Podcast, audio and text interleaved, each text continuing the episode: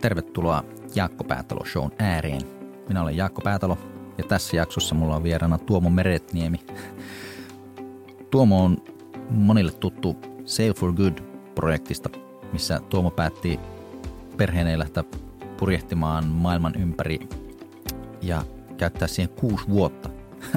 ihan, ihan päättävän niin kuin, mielenkiintoinen prokkis. Nyt sitten koronan takia he joutu neljä vuoden jälkeen valitettavasti niin kuin pistämään paussin tuohon Uudessa-Seelannissa ja palaamaan Suomeen, niin me päästiin sitten Tuomon kanssa vähän, vähän juttelemaan tästä nyt sitten, että, että miten se on niin kuin mennyt tähän, tähän asti ja mitä on niin kuin mahdollisesti tulossa. Mutta me juteltiin siitä, että, että minkälainen niin kuin tämä unelmoinnin merkitys tässä tämmöisen reissun toteutumisessa ja ihan suunnitelmallisuuden, mikä on rahoituksen rooli. Käytiin vähän niin kuin taustoja läpi siinä ja tietysti Tuomon taustat matkailualalta on, on niin tärkeää ja inspiraatiot, mitä tulee isä, isältä niin unelmien asettamisen suhteen. Ja, ja sitten tämä, mikä oli tärkeä aihepiiri, niin ihan siis eläminen veneellä. Minkälaista se on, kun lähdetään tuonne purjehtimaan Atlantin yli ja ympäri maailman, niin, niin tuota, mitä siinä pitää ottaa huomioon? Ja kun on kolme lasta, niin miten kotikoulut, miten työkuviot, kaikki. Sitten se, että minkälaisia ajatuksia tämä on ylipäänsä herättänyt. Että kun pitää kaikenlaisia haasteita ylittää ja tyrskyjä kohdata, niin miten sitä elämään suhtautuu tuommoisen reissun aikana ja sen jälkeen, niin sieltä mä sain itse älyttömästi inspiraatiota. Mutta tämä perhe on julkaissut nyt kaksi kirjaa ja sitten se, mikä on mielenkiintoista, niin kun me nauhoitettiin tämä marraskuussa 2020 Tuomon kanssa tämä keskustelu ja nyt maaliskuussa 2021 tämä tulee ulos, niin tässä välissä Tuomo ja Riikka on nauhoittamaan omaa podcastia. Eli tämä on, tämä on, tämä on ihan huikea juttu. Siitä tulee 50-osainen ainakin reissukertomus ja Keinuva koti on tämä podcastin nimi. Mä itse malta ootte, että mä pääsen kuuntelemaan tätä. ja tuota, tämä oli mulle älyttömän merkityksellinen keskustelu ja mä sain tästä tosi paljon itse irti, niin mä toivon, että te kanssa saatte tästä paljon irti. Tervetuloa kuuntelemaan. Tästä tulee hyvä reissu.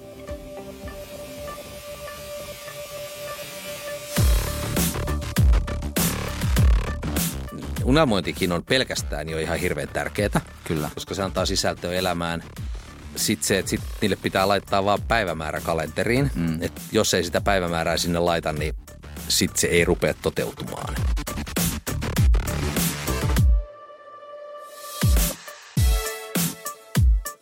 Onko nämä Oulusta?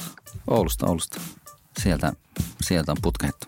Joo. Mistä nämä Öö, en mistään. Et mistä? En mistään. Syntynyt Helsingissä, mutta sitten pääosan kouluista niin Imatralla. Okei. Okay. Tuolla Miesiemaassa, mutta ikinä se Miesie ei tullut niin kuin omaksi kieleksi ja sitten, sitten Helsingissä ja sitten tai välillä Tampereen lähellä ja sitten Vaasassa opiskelemassa ja vähän ympärissä. Niin, niin. Okei. Okay. Joo, toi on ihan, ihan hyvä, kun tuota, se jotenkin, mä tuossa kun tietysti kun olen seuraillut nyt tuota, tätä teidän, teidän niin seilausreissua mm. nyt, kun te, te 2016 lähditte sinne maailmalle. Se on varmaan se, mistä niin aika moni tietää ja, ja tuntee ja näin, mutta tuota, justiin tuo, mistä ne olet kotoisin, niin ei ole, se, se ei ole tullut niin jotenkin niin. vastaan missään. Mutta se, mikä on tullut vastaan, niin se, että sun isällä on ollut hullu vaikutus siihen, että, että miten sä oot niin ylipäänsä niin no, no on ollut, että, että mun isä aina, mä, mä asuttiin siis Imatralla silloin ja isä joka kevät aina kysyi mut kysymyksen ja saattoi mennä näin, että Tuomo kuule, että oot sä, ootko syönyt jätskiä koskaan Venetsiassa? Ja mä olen, että no en ole kyllä syönyt jätskiä Venetsiassa ja sitten vasta seuraava kysymys oli, että no lähetäänkö? Niin. Ja sitten vastasin, että joo ja sitten seuraavan päivän lähettiin ja ajettiin tota, Imatralta Venetsiaan ja käytiin syömässä jätskit ja tultiin takaisin. Ja sitten jotenkin seuraavana keväänä taas kysymys, että no, ootko Tuomo, ootko käynyt jäämeressä uimassa? Ja niin. No en ollut käynyt sielläkään ja sitten seuraavan päivän lähettiin. niin. Ja sitten kun näitä tuli niin kuin monta toisensa jälkeen, niin sitten jotenkin siitä tuli sellainen mielikuva, että hitto vie, että mitä vaan voi tehdä, että kunhan nyt vaan päättää. Niin, niin. Ja, ja, ja myöskin sitten tuossa niin purjehduksessa, niin, niin se oli jotenkin sellainen, että että mikään ei kiinnostanut. Olin, olin erittäin ärsyttävä ja inhottava oppilas ja varmaan teini-ikäinen omille vanhemmille ja sitten purjehdus jotenkin tuli silleen mukaan kuvioihin. Meillä oli sellainen vanha puupurjevene ja siitä innostui sitten ihan hirveästi ja, ja. ja se oli niin kuin, ehkä niin kuin pelastus sillä lailla, että oli joku mihin kiinnittyä, joku harrastus ja semmoinen mielenkiintoinen juttu. Joo. Ja, ja tota, sitten isän kanssa paljon purjehdittiin ja, ja sieltä ehkä paras opetus on se, että hän aina kun sitten opetti navigointia, niin sanoi, että Tuomo kuule, että mikäs on nyt lähin kivi, mihin voidaan ajaa. Niin. Tämmöisen vähän negaation kautta. Että. Mutta että jos sen tietää, Joo. niin sitten sit menee aika hyvin, koska sitten pystyy välttämään ne vaarat. Okei. Ja Sitä mä oon, sitä mä oon nyt sitten, ollaan pyritty kiviä joo. kiertämään. Kyllä, kyllä. Mutta siis Imatra, eikö missä teillä oli se vene silloin? Joo, siis Imatralla, Saimaalla paljon purehdittiin silloin. Mm. Imatralla ja siellä on paljon, paljon sellaisia paikkoja, joita nyt, nyt lämmöllä muistellaan ja just on nyt, mun isällä on, on muistisairautta ja, ja on mm. nyt käynyt pitkän ajan jälkeen, kun tultiin sitten takaisin, niin käynyt moikkaamassa ja kyllähän muistaa sitten, on hieno muistella jotain Pullikaisen saarta Joutsenon edustalla, johon liittyi silloin niin paljon, niin ne kyllä muistuu sieltä sitten mieleen, että se on niinku mahtava nähdä, että, niin, että, Niin, että ne, on, niin. ne on ollut niin hänelle kuin kuin meille kaikille niin aika merkityksellisiä juttuja. Joo, no täytyy olla niinku aika semmoisia niinku vahvoja muistoja ja semmoisia, niillä on ollut tosi paljon merkitystä, kun ne on jäänyt noin hyvin, hyvin niinku mieleen. On ollut, on ollut ja, ja mä luulen, että mitä enemmän on sellaisia, sanotaan avainmuistoja tai miksi niitä nyt kutsutaan, ää, jotka ei synny arjesta. Et arki on tärkeää ja sitä tarvitsee jollain lailla elää ja, ja tehdä siitä hyvää, mutta että, että kyllä ne niinku semmoiset, mä oon ajatellut, että pitää tehdä juttuja, semmoisia mm. juttuja, jotka jää itselle merkitykselliseksi ja jotain sitten kiva, kiva muistella. Oli sitten kiikkustuolissa tai mistä tahansa, niin, niin tota, Joo, joo. ne on semmoisia, jotenkin voi muistaa, että on, on elänyt ja, ja mm. ettei se ole semmoista harmaata juttua ja, ja pelkästään arkea. Mm. Ei se arki, se ei ole huono asia, mutta et tiedetään, että ihminen kaipaa ir, irti siitä. Joo. Ja, ja monta kertaa tuossa, kun matkailualalla pitkään olin, niin sen, sen niin kuin ymmärtää, että miten siihen loman viettoon liittyy niin hirveitä odotuksia. Joo. Koska kun me katsotaan omaa elämää vaikka kymmenen vuotta taaksepäin, niin kyllä me melkein osataan sanoa, että missä me lomat vietettiin. Ää, tai että minkälaiset ne matkat oli, millä me lähdettiin. Mm. Mutta ei me kyllä muisteta, mitä me tehtiin kuusi vuotta sitten marraskuun toinen viikko töissä. Toi Ja, ja sillä tavalla pitäisi elää, että sieltä saisi niitä mahdollisimman paljon sellaisia muistoja. Niin, että olisi muutakin kuin pelkästään ne lomat, että niinku se tavallaan Niin, smoothie- niin. No, nyt sitten tietysti meillä, meillä viimeinen neljä vuotta, ei nyt, joku voi tietysti ajatella, että oltiin koko ajan lomalla, ähm, mutta, mutta että vaikka oltiin niin kuin irti siitä ihan normityötekemisestä, vaikka kyllä me sieltä töitä tehtiin vähän eri tavalla, mutta että, että jännä, kun moni on kysynyt, että miten te voitte muistaa jotenkin ne niin tarkasti, ne missä te olitte tai mistä te menitte.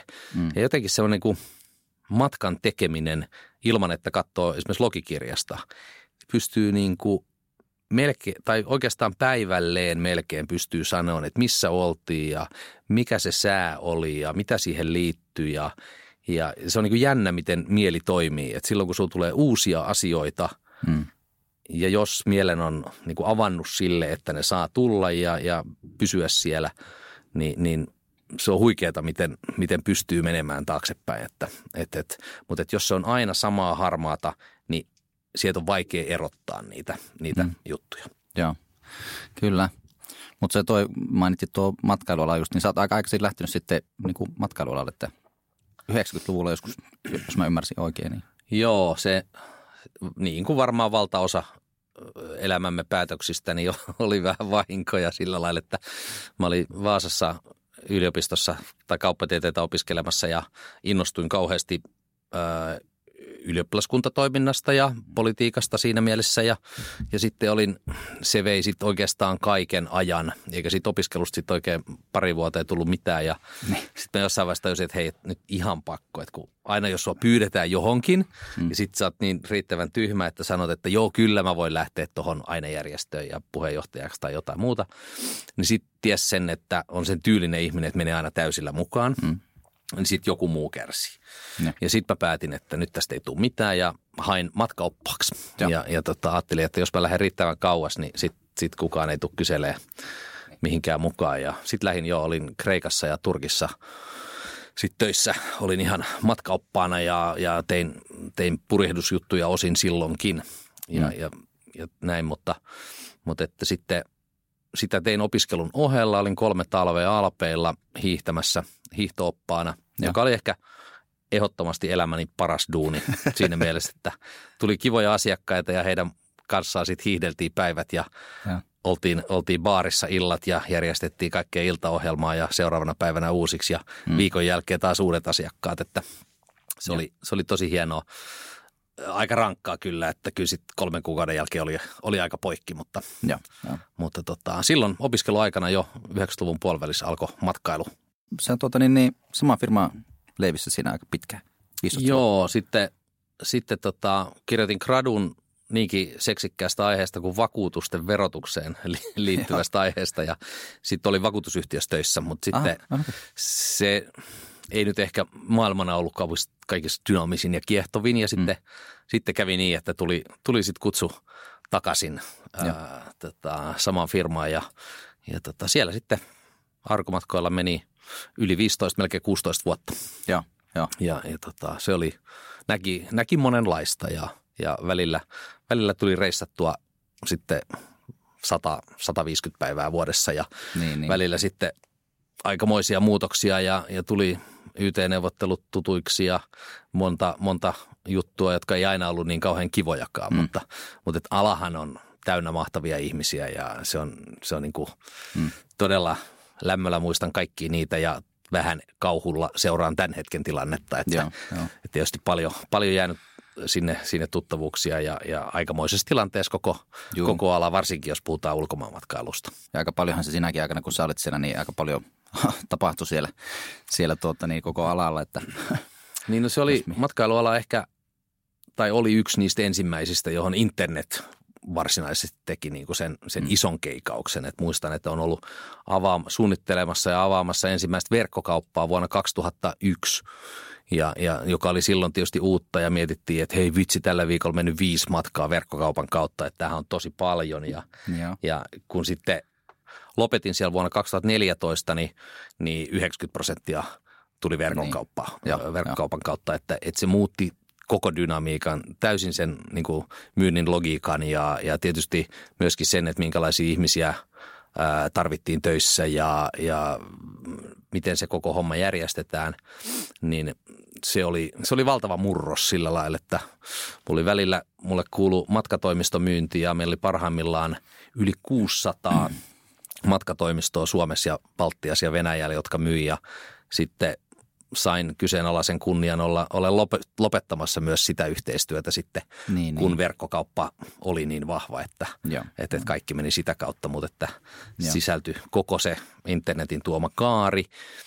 Ja tämä oli siis jo vuonna 2090 11, eli melkein 10 vuotta sitten. Ja nyt tietysti, kun on paljon nykyisen töiden kautta firmojen kanssa tekemisissä, niin huomaa, että jotkut alat on nyt siinä tilanteessa, että nyt mietitään kivijalan ja mm. verkkokaupan suhdetta ja vielä sitä, että, että, että mikä se logiikka on. Ja, ja monen firman logiikka täytyykin mennä täysin uusiksi ja Kyllä. se on ollut ihan, ihan mielenkiintoista, että on ollut siellä niin kuin etupäässä sitä tekemässä. Kyllä. Joo, ja se viimeiseksi olit muutama vuoden toimarina siinä, siinä sitten, niin mä muun muassa katsoin sun teripätkän tuolta, josta, niin, niin, se oli aika mielenkiintoinen se, miten tavallaan se niin kuin naurettelet TJ-hommalle silloin joskus 90, 90 No joo, se on myös ehkä yksi esimerkki semmoista niin kuin kliseistä, jotka on aika totta monta kertaa, että, että tota, pitää varoa sitä, mitä toivoo, että se voi, voi käydä toteen. Ja, ja tosissaan siis oikeasti kävi niin, että muistan, muistan ihan ensimmäisiä viikkoja Kossin saarella. Ähm, – ja, ja ennen kuin ekat asiakkaatkaan oli tullut, niin selitin kovaa äänen nuoruuden innossa sitten silloiselle kohdepäällikölle, että miten, miten tämä asia pitäisi järjestää. Jostain vauhkosin ja sitten tämä Maarit, joka vieläkin on erittäin hyvä ystävä, niin sanoi sitten, että no sun pitäisi varmaan olla tämän firman toimari ja naureskeltiin sille sitten ja sitten meni 15 vuotta. Niin, niin. Ja, ja sitten 2010 10 näin oli ja sitten joo, kolme, kolme puoli vuotta olin siinä sitten, sitten tota, toimarina lopuksi. Kyllä tuliko sinulla jossain vaiheessa semmoinen, että mä haluan tonne, tai tuliko se jossain vaiheessa semmoinen niin ajatus, että hei, oikeasti, oikeasti toi, mitä etsittiin läpällä silloin, niin voisi toimiakin? No oli se siellä, kyllä se oli. Kyllä mä muistan myös ensimmäisen työhaastattelun, kun sitten opasaikojen jälkeen varsinaisesti menin, mm. menin myyntipäälliköksi sitten vuonna 1998, niin, niin traditionaalinen kysymys, että missä näet itse viiden vuoden tai kymmenen vuoden päästä. Ja kyllä mä silloin, silloin sanoin osin varmaan vähän, vähän arrogantisti, että näen itseni jonkun, jonkun suuren yrityksen toimitusjohtajana. Ja, joo, joo.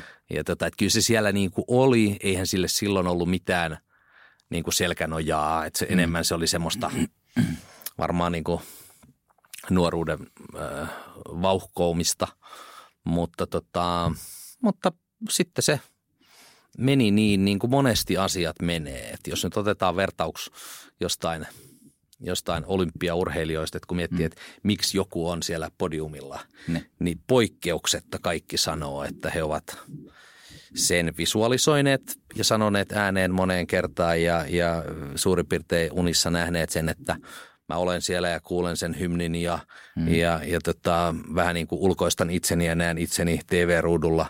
Ja, ja semmoinen niin kuin suggestio. Mutta niinhän meidän aivot toimii. Et jos me jos me sanotaan tavoite ääneen, mm. niin vaikkei me tietoisesti kauheasti tehtäisiin se eteen, niin sitten kuitenkin me alitajuisesti tehdään asioita niin, että se ohjaa sinne. Kyllä. Ja niinhän meillä tässä purihusjutussakin, että, että siis se oli mulle 20-30 vuoden niin kuin unelma. Kyllä se oli tietysti täysin erilainen unelma silloin joskus kaksikymppisenä, mm. kuin millä se nyt lähti sitten niin kuin toteutumaan. Mutta on se siellä koko ajan ollut ja se on etsinyt muotoaan ja, ja sitten mm. se rupeaa, rupeaa niin kuin muotoutumaan ja, ja tekee asioita niin, että se mahdollistuisi. Kyllä, kyllä. Ja, ja vaikka se sitten saattaa ulkopuoliselta näyttää, että, että yhtäkkiä niin kuin myydään kaikkia, jätetään kaikkia, lähetään ja ollaan mm. yhteiskunnan ulkopuolella niin kuin radikaalilta toimenpiteeltä, niin sitten sit kuitenkin siellä on niin kuin hirveän pitkä Joo. semmoinen niin kuin suunnittelutyö ja, ja funtsiminen ja arvojen pallottelu ja, ja moni sellainen niin kuin taustalla. Joo, kyllä. Joo, mä toi, niin kuin, voin jotenkin tosi paljon niin kuin samaistua tuohon, että mä aika paljon ajattelen kanssa itse silleen, että kun näkee semmoisia asioita jossakin omassa tulevaisuudessa, tuommoisia niin tulee tekemään, mutta tavallaan, ehkä mä, mä en ole että mä niin suunnittelisin, että miten sen päästään, mutta kun näkee, että tuolla on tuommoinen visio, niin sitä sitten jotenkin elää elämäänsä sillä tavalla, kai sitä niin alitajustikin tekee semmoisia valintoja ja vähän jotakin näin, että, että sitten pikkuhiljaa niin kuin monesti löytää itsensä, että tämähän on semmoinen, mitä on niin joskus miettinyt. No niin se, niin se menee ja, ja jos tästä vetää niin kuin NS-yritysmaailmaan semmoisia aasinsiltoja, mm. niin, niin näinhän se menee. Jos se strategia tai visio tai miksi konsulttijargonilla sitä nyt sitten niinku kutsutaankaan, mutta että se tavoite, mitä me halutaan olla ja mitä me niinku oikeasti halutaan saada aikaan tai mitä me halutaan muuttaa, ei ole selvä. Joo ei mitään tapahdu. Jos se on siellä papereissa johtoryhmällä, niin ei mitään tapahdu. Mm. Jos koko porukka tietää sen yksinkertaisesti, niin sitten rupeaa tapahtuu. Niin, niin kyllä. Ja, ja tota, mitä isompi firma, sen selvempi se niin kuin pitää olla, mutta huomaa, huomaa pienessäkin, vaikka viiden hengen firma, niin, niin jos kaikki vetää eri suuntiin, niin kaikki muistetaan yläasteen matikasta tai lukio ekalta luokalta vektorit, mm. että jos ne menee eri suuntiin, niin ne kumoo toisensa. Ei Kyllä. tapahdu mitään. Joo, joo. Ja, ja, niin se kaikessa toimii niin. Kyllä. Miten tämän, tuota, niin, tämän Sale for Good-projektin kanssa sitten, niin milloin te sanoitte sen eka ääneen? Alku oli siis siellä 30 vuoden takana, mutta konkreettisesti ää, vuonna 2012. Ja. Silloin olin viettänyt jo puolet vapaa-ajoistani aina yachtworld.com sivustolla, jossa, jossa etsin erilaisia veneitä, jolla tämmöisen matkan voisi lähteä no. tekemään. Ja vuonna 2012 sitten vene löytyi Turkista ja silloin kun me tämä vene hommattiin, niin silloin oli jo aivan selvää, että, että sitä, se hommataan tämmöistä pitempää matkaa varten. Että et tuommoinen vene, joka on 57 jalkaa ja syväys on melkein kolme metriä, niin se on, se on vähän liian iso tänne Suomeen Joo. ei nyt tuotavaksi se voi tuoda, mutta Suomessa hienot paikat on sellaisia, johon pitäisi olla matala köli, jo pääsisi kaikista hienompiin paikkoihin, joten, joten se päätettiin sitten jättää Turkkiin ja, ja siellä sitten käytiin purjehtimassa ja, ja tota, siitä se sitten lähti. Niin, niin. Ää, 2014 sitten varsinaisesti tehtiin suunnitelma, jossa oli myöskin päivämäärä. Mm. Ää, 2014 lopulla sanottiin myös julki, että Joo. tulemme lähtemään ja kerrottiin vanhemmille ja kavereille ja kaikille, jotka lähes poikkeuksetta piti meitä vähän hulluna. Niin, niin. Ja, tota, ja, ja sen jälkeen sitten meillä oli niin kuin puolitoista vuotta aikaa ää, tehdä asioita niin, että, että tota, sitten se mahdollistui. Ja kyllähän siinä oli aika monta asiaa, jotka, jotka piti, piti sitten ää, viedä loppuun ja, ja semmoinen niin luopumisharjoitus. Joo. Että kun ihminen nyt ei voi olla kuin yhdessä paikassa kerrallaan, Mm. ja, ja tota, niin, niin ei voinut ajatella, että jättää kaiken tänne Suomeen niin kuin se olisi ja sitten vaan tulisi, tulisi takaisin silloin, kun huvittaa. Että, että tota, sitten laitettiin talomyyntiin ja, ja mökki, mökki myytiin Korppoon saaristossa ja, Mm. ja, ja tota, sitten mun vaimo oli ollut kuusi vuotta sitten jo lasten kanssa kotona Mm. ja mut kerkisi sitten olla kaksi vuotta töissä, töissä ja se oli hirveän tärkeää, että pääsi pääs siihen niin kuin työhommaan mukaan Joo. kunnolla ja, ja tota, sitten 2015 keväällä niin, niin hänkin lopetti siellä ja kesäkuussa 2016 sitten lähettiin. Kyllä. Joo, ja tässä vaiheessa on hyvä justi hoksauttaa, että ne on kolme lasta sitten siinä projektissa kanssa, kanssa sitten tuota mukana. Niin, eli siis tuossa kun kysyit, että milloin tämä sai oikeasti alkunsa konkreettisesti, niin oli 2012 ja silloin meillä oli kaksi lasta. Joo. Eli silloin kun käytiin sitten Turkissa katsomasta venettä, niin, niin Riikka sitten mahapystyssä kiipesi sinne kolmen metrin korkeuteen veneen kannelle katto ja satamaporukka oli aivan ihmeessä, että on nämä hulluja. Ja, ja tota, Mutta silloin kun lähdettiin, niin lapset oli siis seitsemän, viisi ja kolmevuotiaita. Joo, kyllä. Ja, ja nyt kun sitten neljän ja puolen vuoden jälkeen tultiin takaisin, niin nuorin on, on, on nyt täyttää just kahdeksan. Eli sitten hän on niin kuin reilusti yli puolet elämästään ja semmoisesta elämästä, mitä hän muistaa, niin lähes 100 prosenttia Niin. ollut, ollut sitten muualla kuin Suomessa ja elänyt veneessä, jolloin, jolloin tämä vähän meitä jännitti, että no miten tämä nyt sitten menee. Hmm. Mutta kai se on niin, että lapset on nyt niin tottunut siihen, että tulee uutta Mm. ja, ja, ja tota, että sitten kuitenkin semmoinen perusturvallisuus siinä veneessä, kun koti oli aina mukana ja vanhemmat oli aina mukana ja, ja Kyllä. niin se on olemassa. Ja sitten se, että aina tulee uusia paikkoja, niin se on enemmänkin vaan kiehtovaa. Mm. Että se ei mitenkään stressaavaa, että tulee jotain uutta, Joo, vaan se on aina jännittävää ja kivaa ja, kyllä. ja näin. Että, mutta että onhan siihen paljon sisältynyt sitten sellaista ää, myöskin hyvästien jättämistä koko ajan. Mm. Ja, ja tota, siitä on paljon ihmiset va, niin kuin kyselleet, että tuleeko tästä semmoinen juureton olo. Joo. Ää, tai että et, et, kun aina on semmoinen mantra, että lapset kaipaa, kaipaa rutiineja. Ja, Joo. ja, ja että se on, niin kuin, se on niin kuin hyvä asia. Ää, no meillä oli aika paljon rutiineja. Ne tapahtui siinä veneessä, mm. sen ympärillä ja, ja näin. Sitten se, se oli se tukikohta ja sitten ympäristö vaihtui. Kyllä. Ää, mutta et tietysti se, että et, et sitten uusia kavereita tai joutuisit myöskin sanomaan heipat aika moneen kertaan. Niin, niin varmasti joo. Että tota, mutta et nyt ollaan sitten pidetty yhteyttä ympäri maailmaa, että se on, se on sitten se toinen puoli kolikkoa, että nyt on sitten kavereita vähän niin kuin joka mantereella. Kyllä, että et se on varmaan, niin kuin, voisin kuvitella, että, että niin kuin, jonkun ajan 10-20 vuoden päästä se on aika monen rikkaus sitten siinä kohtaa. Että. Niin, näin se on, että ei se, että kun ei voi kahdessa paikassa olla, niin, niin eikä mikään asia ole hyvä tai huono pelkästään, että niissä on Kyllä. aina, aina monemmat puolensa, mm. mutta tota, kyllä mä erittäin vahvasti on vieläkin sitä mieltä, että, että tot, päätös lähteä oli, oli mahtava päätös. Kyllä, kyllä. On, on. Tuo ja reissu itsessään, niin te niin lähditte kuueksi vuodeksi reissuun ja tai miten se oli, 75 maata 75 kuukaudessa oli se niin kuin pläni. Kyllä, kyllä. Ja nyt niin kuin meni neljä, neljä hetkinen, neljä, Neljä ja puoli neljä vuotta. puoli vuotta uuteen Seelantiin. Tai Joo. itse asiassa käytännössä sinnehän se, se oli kolme ja puoli vuotta meni. Niin, no me jäätiin jälkeen jo, jo tuossa tota, Ranskan Polynesiassa jäätiin jo vuoden niin, jä, jälkeen. Joo, mä olen vuoden siellä. niin, tota, eli alun perin alkuperäisen suunnitelman mukaan, joo, kuusi vuotta ja se kuulosti kauhean hyvältä tämmöiseltä markkinointisloganilta, että 75 maata, 75 mm. kuukautta, mikä olisi voinut ihan hyvin toteutuakin, mutta kyllä se sitten sieltä jäi muutamia maita jo välistä alun perin. Jäi, jäi tiettyjä Afrikan maita pois sen takia, että siellä oli vallankaappaus meneillään silloin, kun meidän piti mennä ja päätettiin, että no ei mennä ja, juu, juu. ja, ja tällaisia.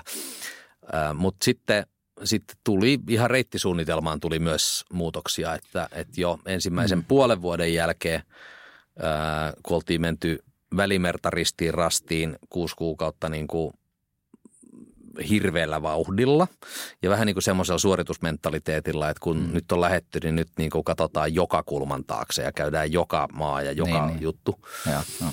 ja sitten kyllä puolen vuoden jälkeen niin kuin kaikki oli sinänsä uutta ja kaikki vielä totutteli siihen. Ja sitten veneen kanssa oli tietenkin alussa paljon, paljon vaikka se oli tuttu vene, mutta, mutta että asioita hajoaa sillä lailla, koska siinä eletään koko ajan. Niin. Et se on eri asia, kun sä lähdet viikoksi purjettiin ja sitten voidaan heti korjata satamassa, mutta sitten kun ollaan pitkään, niin kulutus on vain erilaista. Mm. Niin sitten me oltiin puolen vuoden jälkeen jo aika, aika naatteja ja mietittiin, että nyt on niin pakko tehdä asioista vähän helpompaa, jotta se päätavoite ei niin kuin vaarannu. Ja, ja sitten päätettiin, että nyt ei lähdetä Etelä-Amerikan ympäri menemään, ja, ja tota, vaan mennään, mennään lämpimille vesille Atlantin yli Karibialle ja sitten mm. Panaman kanavan kautta. Joo. Ja oli kyllä todella hyvä päätös, koska Joo. nyt miettii, että mitä se olisi ollut siellä mennä, mennä Argentiina ympäri ja, ja vaikkei nyt Cap Hornin ympäri oltaisi menty, vaan sieltä Magalien kanavasta, niin kyllähän siellä olisi ollut melko, melko kylmä ja vastatuulta ja, ja, ja, ja tota, ehkä sinne ehtii vielä joskus. Hienoja mm. paikkoja, mutta ehkä se oli hyvä päätös, että, että tämmöisellä perhemiehistöllä niin, niin mm. ei lähetty tässä vaiheessa. Et ei, ei, ei niinku yksikään semmoinen päätös, mikä on matkan varrella tehnyt, niin, niin ei ole, ei ole harmittanut. Eikä ole tullut kyllä semmoinen olokaa, että, että, tota, että hitsi vie, että että meni pieleen tai että ei toteutunut niin kuin on suunniteltu. Hmm. Ja se on ehkä niin kuin se suurin oppi, mikä, mikä tulee, että monta kertaa yrityselämässäkin, niin kuin ihmisten omassa elämässä, niin mietitään jotenkin, että tai vähän niin kuin uskotellaan itsellemme, että me osataan niin kuin itse suunnitella, miten tämän täytyy mennä. Mm-hmm. Ja sitten se on jotenkin niin kuin se raamattu, että no näin tämä pitää mennä ja sitten sitä onnistumista mitataan sen mukaan, että menikö se suunnitelman mukaan, mm, niin. joka on niin kuin ehkä, ehkä arrogantein tapa ajatella, mitä voi olla ja vähän hassu siinä mielessä, että eihän me nyt millään voida kuvitella, että nyt tässä niin kuin deskityönä osattaisiin suunnitella tulevaisuutta. Niin. Vaan enemmänkin se on semmoinen jollain tavalla niin kuin ohjenuora, että että tähän suuntaan mennään. Ja sitten suunnittelu on kyllä hyvä, koska siinä tulee otettu hirveästi asioita huomioon. Ja. Mutta, mutta sitten pitäisi olla myöskin valmius siinä, että, että kun mennään, niin sitten otetaan ne uudet tilanteet jatkuvasti huomioon ja justeerataan sitä suunnitelmaa ja, mm-hmm. ja tota, otetaan myöskin ne uudet mahdollisuudet, mitä ei voinut kuvitellakaan, että on. Ne. Ja otetaan ne ja jos me hirttäydytään siihen meidän vanhaan suunnitelmaan, niin sitten ne jää käyttämättä. Kyllä. Et esimerkiksi yksi iso päätös se, että me päätettiin jäädä Ranskan Polynesiaan vuodeksi, niin oli tietysti se, että se on hieno paikka. Mutta mm. se, että sitten törmättiin viiteen, kuuteen, seitsemään semmoiseen veneeseen eri maista, jossa oli myöskin lapsia. Ja. Ja, ja tultiin niin vanhemmat kuin lapset hyvin toimeen ja sitten se oli aika selvä, että, että tota, se on niinku aika tärkeää. Kyllä. Että, että sitä omaa viiteryhmää on siinä. Ja sitten päädyttiin seilaamaan se niin kuin Tyynen valtameren halki enemmän tai vähemmän samassa porukassa. Ja, ja, ja siitä syntyi niin kuin todella tiivis yhteisö ja, ja ne on ollut, eikä ikinä oltaisi osattu suunnitella näitä ja. ennakkoon. Kyllä, kyllä. Ja kyllä. Tota, se on ollut niinku kiva, että, että, että ottamalla ne uudet, uudet jutut huomioon, niin on saanut niin paljon enemmän kuin olisi voinut kuvitellakaan. Joo, joo. Tuo on varmaan niin super tärkeä ominaisuus tuo, tuo tuota, niin, niin tuolla. Ja varmaan sitten niin kuin ennakolta voisi kuvitella, että siihen pitää jotenkin vähän varustautua ja niin kuin miehistöä vähän niin kuin tavallaan jotenkin valmentaa siihen, että, että niin kuin ehkä tässä saattaa tulla muutoksia. Että niin. Pitää se, olla valmis tekemään, joo, tekemään ihan niin kuin no se, se, on, se on ehkä niin kuin jokaiselle tänä päivänä ajattelee, että mitä tämä korona on nyt niin tuonut, niin Niin. Joo. eihän meistä kukaan olisi tätä voinut tehdä. Muistan, muistan tehneeni joskus vuonna 2011 semmoisen valtavan laajan niin riskianalyysin, mm. siis matkailualan yrityksen puolesta ja, ja mietittiin erilaisia skenarioita. Ja kyllähän siellä tämmöinen pandemia niin kuin yhtenä rivinä oli Joo. ja sen vaikutukset vedettiin tappiin. Ja, ja, mutta sitten se oli niin, kuin niin iso ajatus, että, että sille ei nyt naureskeltu, mutta mm. eihän sitä kukaan osannut ottaa tosissaan, vaan mietittiin, että no, sit voi laittaa luukut kiinni ja mennä kotiin eikä tarvitse tulla takaisin. Niin, niin. No, Joo. Nyt me ollaan siinä tilanteessa, että nyt moni matkailualan firma on vähän siinä. Kyllä. No, ei siihen ehkä olisi niin kuin semmoisella suunnitelmalla ei olisi nyt kauheasti voinut sinänsä vaikuttaa. Ää, että jos rajat on kiinni, rajat on kiinni. Mutta, mutta tota, ää, voi skenarioida, mutta ehkä se vielä tärkeämpi juttu on se, että et ei edes hae sitä, että asia menee suunnitelman mukaan Niin, niin. vaan että ymmärtää, että se suunnitelma on vaan se selkäranka ja runko ja sitten jotenkin niin kuin osaa ottaa sen, että tulee mitä tulee, niin otetaan siitä parhaat irti. Ja, ja se, on, se on joidenkin ihmisten mielestä kauhean stressaavaa jotenkin, että kun ei tiedetä, mitä mm. tulee. Ää, ja olisi paljon selkeämpää, että olisi se oma elämä ja omat duunikuviot ja, ja mitä multa odotetaan ja mitä mä teen nyt ja ensi viikolla, että olisi niinku selkeät suunnitelmat kaikelle. Mm-hmm. Ja, ja tota, että se tuntuu niinku helpottavalta, koska silloinhan vastuu on ulkoistettu jollekin muulle. Eli joku muu on sanonut, että näin se menee ja sitten mun tehtävä on toteuttaa. Mm. Mutta kun tiedetään, että maailma ei nyt mene niin, ei kukaan ole niin viisas, oli vaikka minkä firman toimitusjohtaja tai johtoryhmä tai konsultti niin, niin, tai, tai tulevaisuuden tutkija, niin ei voi tietää, miten se menee, jolloin se muutos, ei edes muutosvalmius, vaan, vaan se, että itse muokataan se asia sellaiseksi, kun se voi tulla. Mm. Ja silloin, silloin se suunta on ihan eri. Et kun paljon vieläkin kuulee puhuttavan muutosvastarinnasta, jotenkin siitä, että, että ihmiset ei haluaisi muuttua. Niin. Mutta että mikä vähän hassua, koska kyllähän kun ihmisiltä kysytään, että haluatteko te muutosta, niin no nähdään Amerikassakin, että kun kaikki kysytään, että haluatteko muutosta, niin joka neljäs vuosi halutaan niin kuin täydellinen muutos. Niin, Ää, kyllä. Ja, ja tota, sitten kuitenkin kun kysytään, että haluatteko te itse muuttua, niin sitten käsiä on aika vähän enää ylhäällä.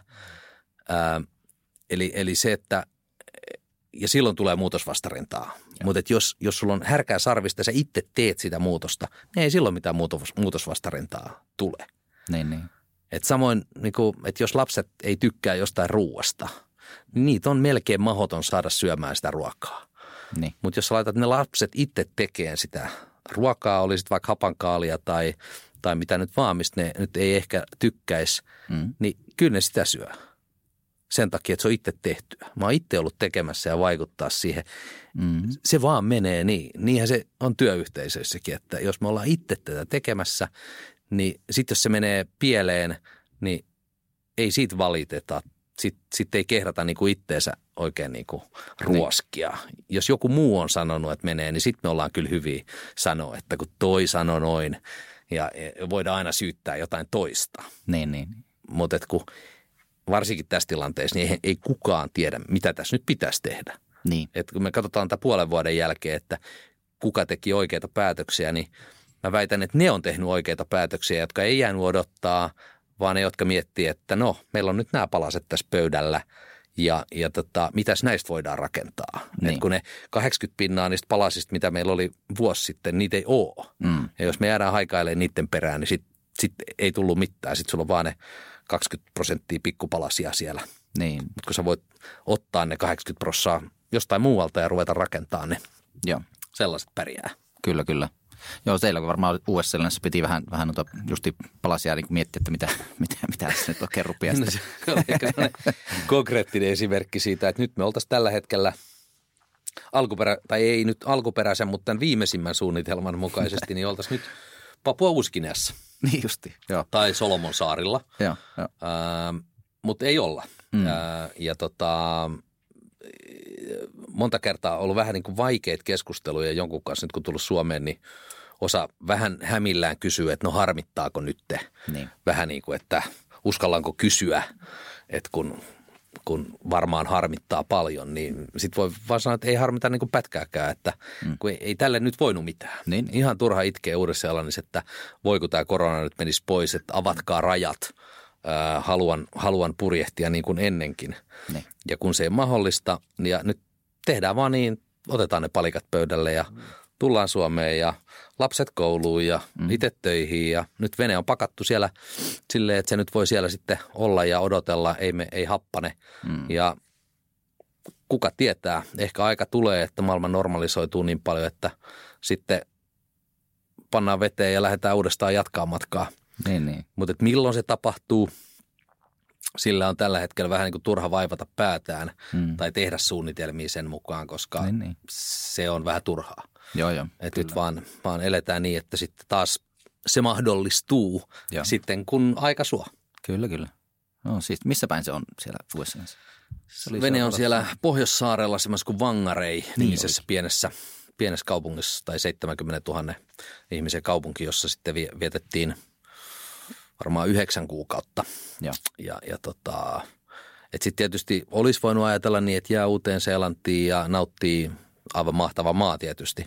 Mutta jotenkin siihen tulee semmoinen, että, että nyt koitetaan teennäisesti keksiä jotain tekemistä, mm. jos ei se, se niin kuin matkan jatkuminen sinänsä ole mahdollista.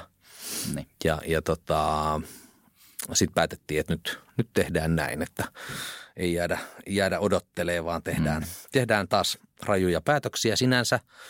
Ähm, ja sitten oli hauska huomata, että on se hurjaa, että yhdellä päätöksellä sitten yhtäkkiä sä löydät itse Suomesta ja töistä ja, Mm. ja, ja näkee, että onhan täällä tietysti asiat muuttuneet, mutta ei ne nyt sit niin kuin Niin, niin. paljon kuitenkaan ole muuttuneet. Että, niin, niin, niin. että ei tässä nyt Aivan. ole niin kuin tipahdettu kelkasta tai, tai jääty jälkeen missään. Tai, Niin. enemmän, enemmän se on hauska ajatella, että mitä kaikkea olisi voinut niin kuin vaihtoehtoistodellisuusharjoituksia, jota on Mm. aina, aina hauska tehdä, että mitäs jos olisi päättänyt toisin, Joo. että missä olisi nyt. Kyllä. Niin nyt olisi Suomessa ja todennäköisesti olisi tehnyt neljä vuotta töitä ja lapset olisi harrastanut tiettyjä juttuja ja, ja sitten kun peilaa sitä, mikä olisi voinut todella hyvää Mm.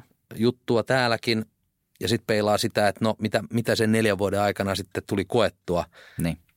Kuitenkaan riskeeraamatta sitä, että pääsee takaisin niin kuin suomalaiseen yhteiskuntaan, niin Joo. aika mahtava huomata vaan, että, että tota, aika monta muistoa on varmasti enemmän nyt kuin mitä olisi siitä neljästä vuodesta täällä, täällä Suomessa. Kyllä, kyllä, kyllä, kyllä. No mitä ne lapset, mitä lapset tuumas, tuumas nyt sitten tuota, koulu, kouluympäristö nyt vähän vaihtui, vaihtui sitten tuota, No kouluympäristö vaihtui, että, että tota, vanhin lapsihan kerkisi käymään Suomessa ekan luokan ennen kuin me lähdettiin. Joo. Ja tota, tytöt ei ollut siis koskaan suomalaisessa koulussa ollut, olleetkaan. Ja, mm. ja tota, tietysti se on hyvin erilaista silloin, kun vanhemmat, vanhemmat opettaa ja ei meillä ollut ajatuksenakaan, että oltaisiin niin suomalaista tai minkään muunkaan maalaista koulua varsinaisesti viety veneeseen, koska ei se konseptina Joo. toimi. Vaan että, että sovellettiin, tietysti tiedettiin hyvin, mitä Suomen opetussuunnitelmassa on ja käytettiin suomalaisia kirjoja osin ja sitten käytettiin muun maalaisia ja, ja tota, ää, mä luulen, että mua ja vaimoa ehkä enemmän jännitti se, ää, että miten lapset kouluun, ei sen akateemisen takia, koska me tiedettiin hyvin, että millä tasolla lapset sitten on, kun oltiin sitä seurattu, mm. ää, vaan enemmän se, että no minkälaista se ylipäänsä on se, että, että tota, koulu niin kuin ympäristönä. Joo. Ja se on ollut kyllä hauska, hauska huomata, että hyvin nopeasti lapset tietysti tottunut siihen, että, että tota, uusia kavereita tulee ja sitten mennään sanoa, että terve, mä oon kerttu, että leikitäänkö. Niin. Ja, ja että se ei ole niin kuin mitään ihmeellistä, Kyllä. koska sitä on vähän niin kuin tullut harjoiteltua tuossa. Ja tota, kauhean kivasti mennyt, kauhean kivasti mennyt, että, että tota, lapsilla on kavereita ja kokeistakin tullut hyviä numeroita nyt ja, No niin. ja näin. Ja sitten tytöillä ehkä ei ollut kauheasti muistojakaan, eikä ollut syntynyt semmoisia kaverisuhteita, mutta että tämä, tämä poika, joka nyt on 12, niin, niin just viime viikonloppuna oli, oli yhden vanhan luokkakaverin synttäreillä ja No. toisella sitten yökylässä ja, ja hassua niin kuin ton ikäisilläkin sitten, että kun ne oli, ne oli niin kuin 20 sekuntia toisiaan kattellut, niin sitten oli ihan niin kuin ei olisi, ei olisi neljää vuotta Niin. siinä välissä ollutkaan. Joo. Että oli tietysti yhdistele, yhdistäviä tekijöitä, kuten Minecraft ja, Niin, ja joo. joku muu, joku muu mutta, mutta et se on niin kuin jännää, että ne pystyy säilymään, vaikka ei nyt sitten koko aikaa tietenkään pystytty yhteyksiä pitämäänkään. Niinpä. Miten tuo, kun tämä yksi suuri osa tota Sail for Good-projektia oli tämä just tämä etäopiskelu ja sen niin kehittäminen, niin, niin miten se projekti, projekti tuota, niin, niin, No sanotaanko, että ne suurelliset suunnitelmat, jota, jota itsellä oli silloin, kun lähdettiin, ää, niin ei, ei toteutunut siinä mielessä, että, että siinä lähdettiin nimenomaan hakemaan sitä, että mitä, mitä digitaalisuus voi tuoda sellaista, että sitä voidaan toteuttaa missä tahansa. Ää, se isoin niin kuin ymmärrys, vaikka se ei nyt ei varmaankaan ollut mikään yllätys tai olisi pitänyt olla se yllätys, että, että tota, internetyhteydet on niin surkeat, lähdet Suomesta mihin tahansa. Mutta se totaalisuus siinä, että internetin yli oikeastaan minkään asian tekeminen ei, ei sitten, kun tuosta Välimereltä lähdettiin, niin ei käytännössä enää onnistunut. Niin.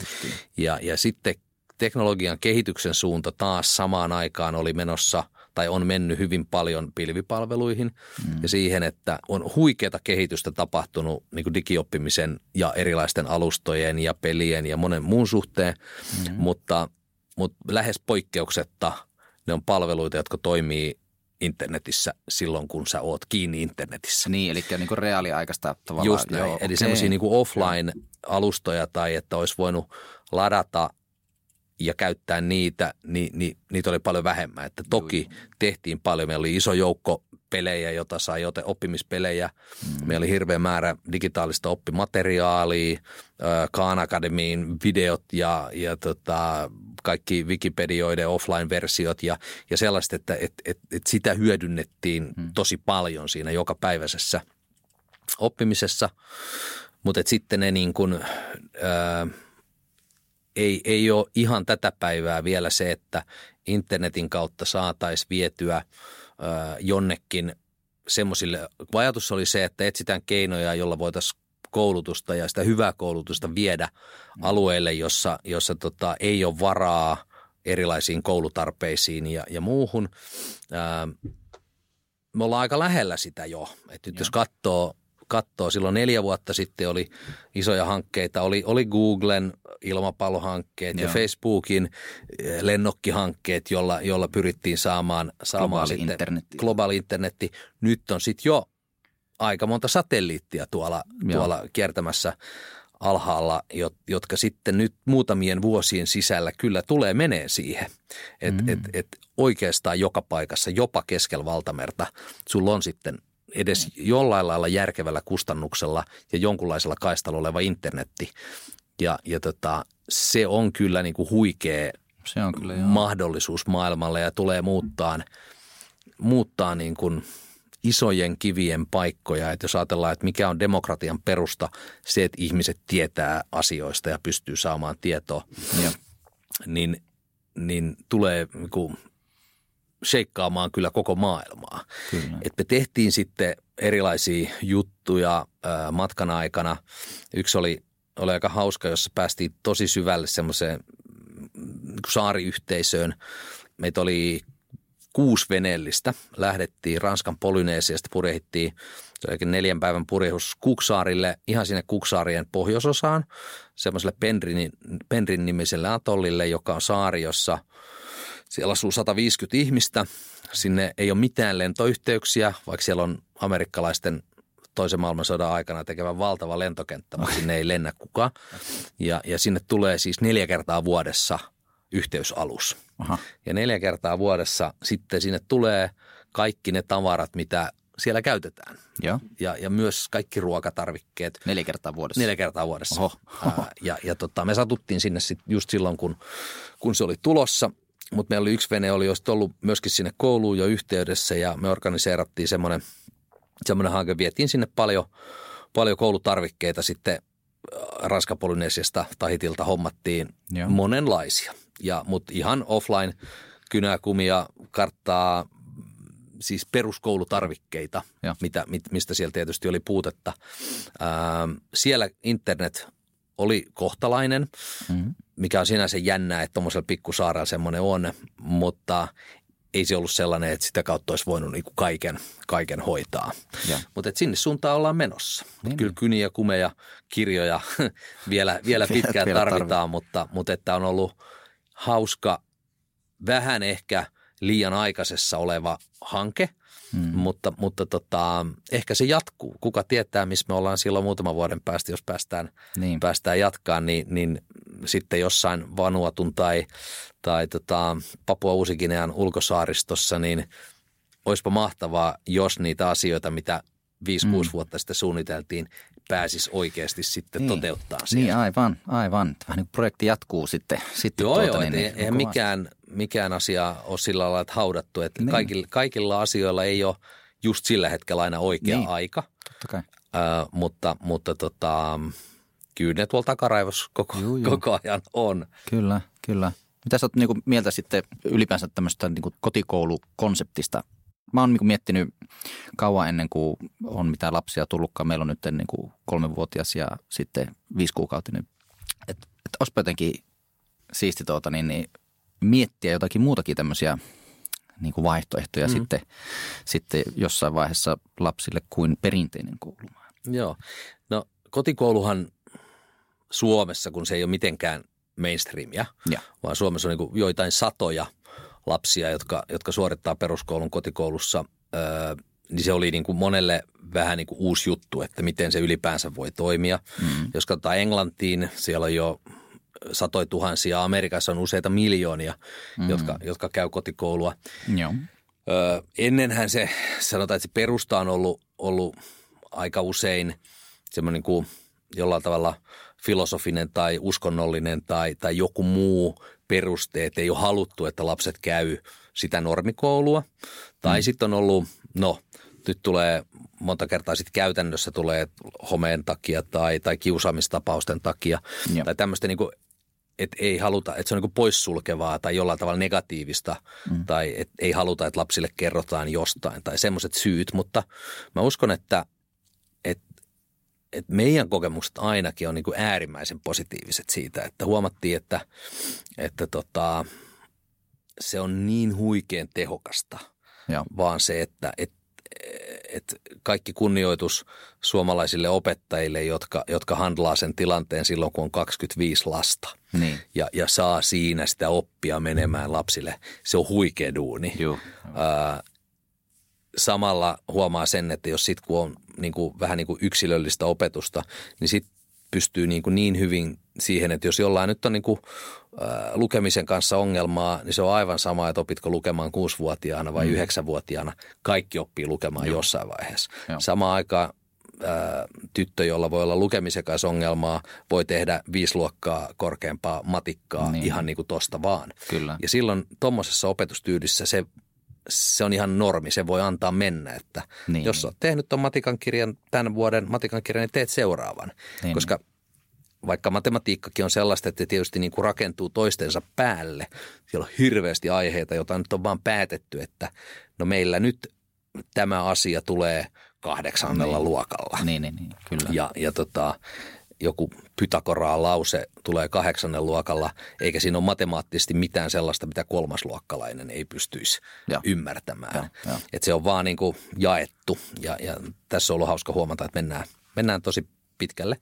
Mm-hmm. Sitten tietysti monet semmoiset, mitä kotiopetuksessa ehkä sitten niin pystyy tuomaan, niin tietysti se niin peruskirjat oli meillä aina se niin pohja, mutta sitten paljon tehtiin sitä tuommoisessa matkustamisessa, että otettiin siitä ympäristöstä kaikki hyöty irti. Kyllä, kyllä. Et, et sitten opiskeltiin sen, sitä maata ja mitä nämä ihmiset täällä puhuu ja miksi ne elää tolla tavalla ja mihin ne uskoo ja, ja miksi, ne, miksi niillä on tuommoiset vaatteet ja miksi, miksi tämä luonto on täällä tämän näköistä mm-hmm. ja, ja niin kuin huikeita oppitunteja – me sattui yhdessä veneessä oli kaksi meribiologia, okay. jotka, jolla oli myös lapsia, jotka piti sitten kursseja. Et lapset tietää aika paljon planktoneista ja haista ja uidaan rauskujen kanssa ja jollalla lähdettiin hakemaan jossain Moorean saaren edustalla ö, oli, oli tota, isoja ryhävalaita hmm. ja, ja siis uitiin 20 metrin päässä niistä ja saatiin valaiden laulua tota, äänitettyä ja, ja siis sellaisia kokemuksia, että et ei lapset ikinä unohda ja, ja hmm. tulee valaista tai haista jotain, niin ymmärretään aika hyvin, mistä on kysymys. Että, et, niin kuin kaikessa, mihin meillä on jonkunlainen semmoinen niin kuin luontainen ö, kontakti, mm-hmm. niin se, se meidän niin kuin näkemys siitä asiasta muuttuu täysin. Että, että jos, jos tunnet jonkun, joka on Pakistanista – ne niin, niin sun koko näkemys Pakistanista muuttuu ihan täysin verrattuna siihen, että et tunne ketään ihmistä, joka olisi mm. pakistanilainen.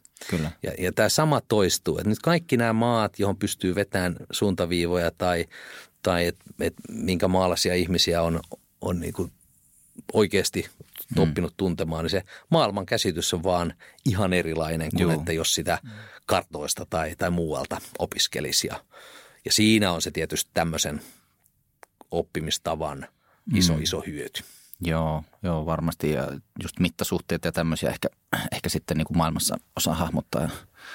Joo, ja mä luulen, että semmoinen ei tarvinnut kauheasti tuommoista ainetta kuin kansainvälisyyskasvatus äh, niin kuin niin. käydä tai, Joo, tai, kieli, tai, tai kieliä. Että emme opetettu, ei me, niin kuin millään tavalla esimerkiksi englantia ei mm. ole lapsille opetettu. Joo.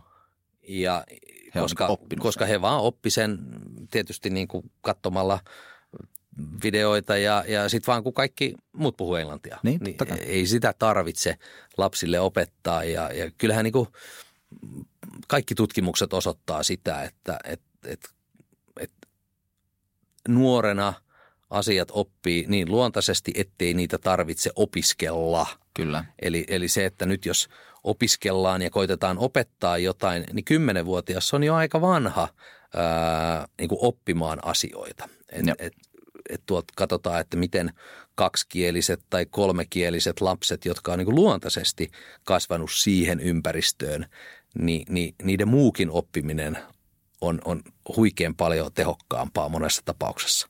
Joo. Ja, ja tota, tämä on hassuja tilanteita on nyt tullut meillä tämä keskimmäinen joka on nyt siis yhdeksänvuotias, niin hänellä meni niin, että vaikka me tietysti koko ajan puhuttiin englantia veneessä, siis suomea Joo. keskenämme, Ää, niin, niin, ja sitten kun kaikki kaverit, se koko leikkikieli oli, oli englanti ja. siellä niin kuin muualla, niin sitten rupesi se niin kuin heidän keskenäinen venekielikin kääntyy englanniksi, aika joka siis. on niin kuin aika huvittavan kuuloista sitten, että he leikkii niitä samoja leikkejä ja kun sä oot oppinut se englanniksi, sit sä jatkat sitä, vaikka siinä ei ole sitten ketään englanninkielistä enää niin. ympärillä ja, ja, ja. ja, ja tota, vieläkin tuntuu, että tällä, tällä tota, Kertullani aina välillä, että kun pitää oikeasti selittää jotain tärkeää asiaa, niin se kääntyy, niin, niin. kääntyy englanniksi. Ja. Ehkä siitäkin syystä oli kauhean hyvä nyt tulla Suomeen, että, että koska sitten taas semmoinen niin oma vahva äidinkieli on meidän identiteetin kannalta mm. tosi tärkeä. Ettei tule sellaista kielipuolista – taustaa, vaan mm, että et, mm. et saa sen vahvaksi sen, sen, sen oman äidinkielen ja siksi on nyt tosi kiva olla täällä. Niin, ja on se varmaan, että vaikka perheellä tulee niin teltua Suomea, niin se on kuitenkin sitten eri asia, kun on, on paljon muita ihmisiä, jotka tavallaan tulee eri, eri tavalla se juttu sitten ja näin. Niin, niin se... ja se on kuitenkin aika rajallista semmoinen niin kuin normaali arjen puhuminen, mm. että vaikka koet, koetetaan puhua hyvää suomea ja, ja kirjoitettiin pari kirjaa ja ollaan vähän niin kuin pilkkufanaatikkoja ja kielioppifanaatikkoja, niin Joo. E, onhan se kuitenkin tosi rajattu se, se viisi henkeä. Ja sitten silloin tällöin aina mummien kanssa jutellaan ja näin. Mm-hmm. Mut et, e, ja sitten hassuja tilanteita tulee, että et, et, tota, kun tuolla nyt maailmalla, jossa purjehdit, niin ei sulla viikonpäivillä ole kauheasti merkitystä, eikö niin? Mm-hmm. Ää, niin nyt kun tultiin Suomeen, niin, niin oikeasti, että mikä on viikonloppu?